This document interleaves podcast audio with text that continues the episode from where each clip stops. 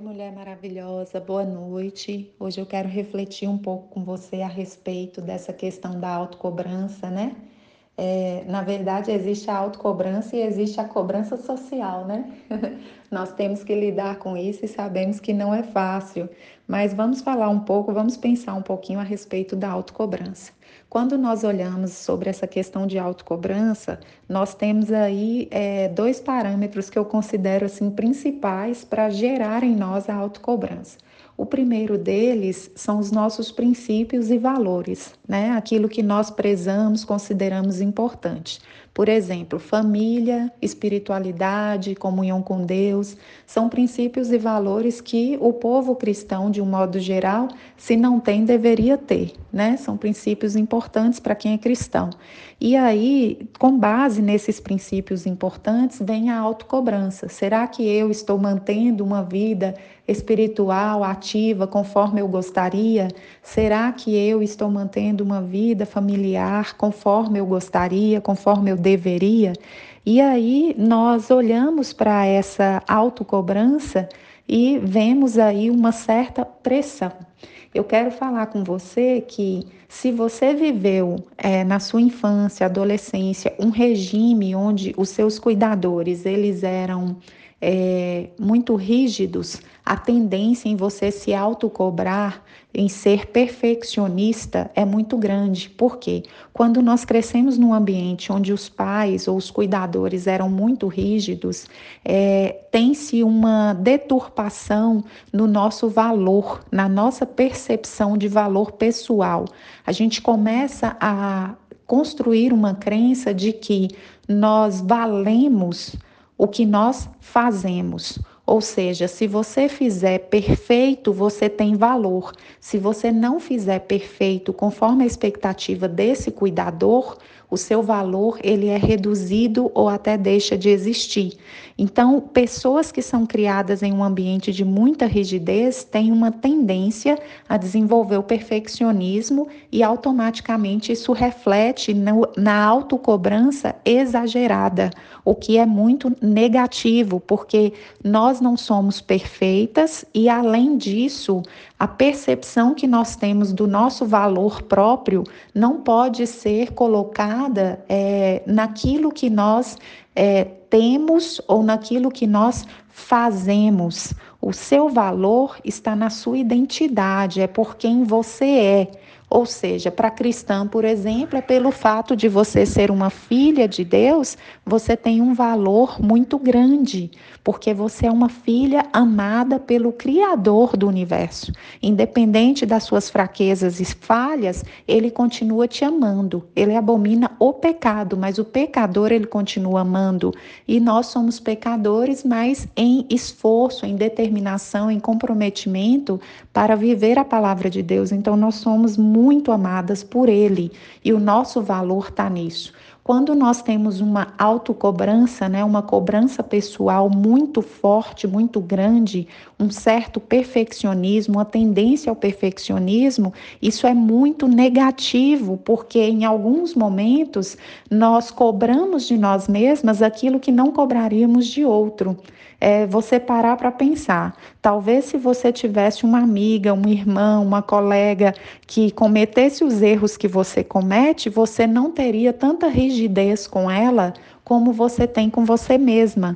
Isso por quê? Porque você tem uma tendência ao perfeccionismo, que provavelmente é consequência de uma deturpação na sua percepção de valor pessoal, como se o seu valor pessoal tivesse atrelado àquilo que você gera, aquilo que você tem ou aquilo que você faz.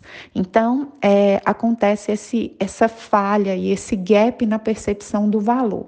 Mas é, como nós podemos lidar com isso, com essa autocobrança? Uma estratégia positiva é a gente primeiro comparar aquilo que é, naquilo que nós nos cobramos muito com os nossos princípios e valores, considerando seus princípios e valores. Você tem feito da sua vida aquilo que você acredita que realmente é valioso? Você tem administrado sua vida, por exemplo, espiritual, da maneira que você se sente assim: estou fazendo o meu papel? Isso é importante a gente avaliar e a partir do momento que eu percebo que tem algo na minha vida espiritual, por exemplo, que eu posso ajustar, eu preciso assumir uma, a minha autorresponsabilidade e entender que é, o principal desafio que eu tenho é fazer o que eu sei que tem que ser feito.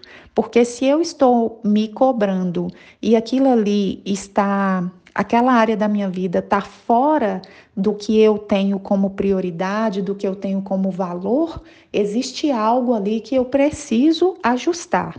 Agora, não queira ser também perfeita demais, porque você é um ser humano, você tem que administrar sua vida, seu tempo. Então, coloque metas que são atingíveis.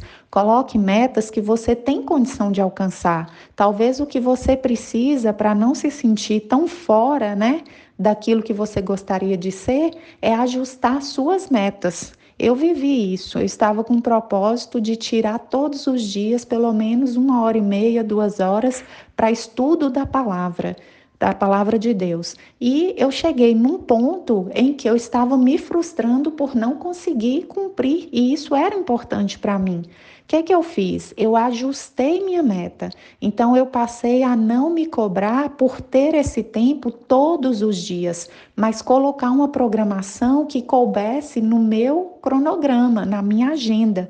Porque dessa forma, se você ajusta as suas metas, os seus objetivos, aquilo que você é, tem como propósito fazer, você consegue alcançar. E quanto mais você alcança uma meta, mais forte, mais capaz você se sente, mais merecedora do sucesso você se sente, porque você vai conquistando e aos poucos vai dando um novo significado às suas crenças de valor, às suas crenças de merecimento, às suas crenças de capacidade. Porque não adianta nada você colocar uma meta altíssima, ser perfeccionista e viver frustrada, viver se frustrando.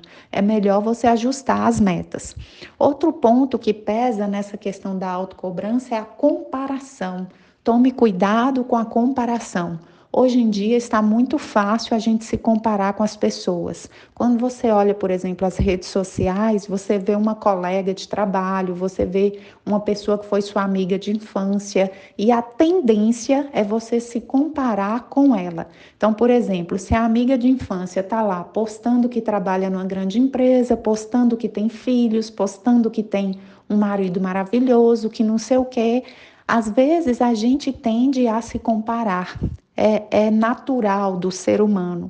Só que temos que lembrar que o que é postado ali, por exemplo, é só o que é positivo. Ninguém vai postar os desafios que tem é, com facilidade ou, ou os momentos em que quebra a cara no Instagram. Ali vai se postar o que se convém, entendeu? Então, cuidado com a comparação. Cuidado com a comparação, porque a comparação gera autocobrança. Quando você olha para o outro e fala: Nossa, essa pessoa está desenvolvendo mais do que eu em determinada área. Nossa, essa pessoa está mais ativa do que eu. Eu estou aqui com tanto desânimo, com tanto isso, com tanto aquilo, e aí vem a autocobrança. Mas nós não temos que nos comparar aos outros. Nós precisamos analisar nossos princípios e valores e de acordo com eles ajustarmos as nossas metas, objetivos e sonhos. Porque se as suas metas, objetivos e sonhos estiverem alinhados aos seus princípios e aos seus valores, você vai conseguir trabalhar com mais liberalidade e com mais força em favor dessas metas e objetivos. Então, a autocomparação, a autocobrança, ela realmente é algo ameaçadora. E quando se trata da competitividade que se existe, realmente essa competitividade ela está inserida na sociedade, mas um gatilho mental que eu te dou para poder lembrar quando você se sentir nessa pressão de atender expectativa alheia é justamente você lembrar que você é uma pessoa que está vivendo neste mundo, mas não é deste mundo. Você está de passagem. Então, o que tem que imperar para nós, mulheres cristãs, até mesmo para nos manter de forma saudável, equilibrada, longe da ansiedade, do, da frustração, é, da comparação é lembrarmos que a nossa cultura interna, o que nós temos que acreditar, o que nós temos que lutar para viver, é a cultura do reino de Deus. É uma cultura de paz interior, é uma cultura de valor atrelado ao fato de sermos filhas amadas dele, é uma cultura de comunhão, de alinhamento com a palavra de Deus. E a palavra de Deus quer para nós a paz, quer para nós a confiança nele que nos traz a tranquilidade. A cultura de Deus, ela quer para nós é uma vida com propósito e não com o objetivo de agradar o próximo, de atender à expectativa alheia. Então, momentos de pressão nós vamos viver, faz parte. No trabalho, na família, essa competitividade, ela faz parte do nosso dia a dia, mas nós precisamos trabalhar a paz interior, de forma que se eu ponho minha energia em ser uma pessoa de alta performance, por exemplo, no trabalho, o principal fator não é atender a expectativa alheia, mesmo porque, lembre-se, a expectativa alheia ela tem a ver com os, o olhar do outro. Então, por exemplo, se eu quero atender a expectativa do meu chefe, a expectativa dele, a percepção dele, se eu atendi ou não, tem a ver com como está o estado dele emocional como está o estado emocional dele. Então, por exemplo, se ele não estiver bem, a tendência é ele me avaliar de forma negativa.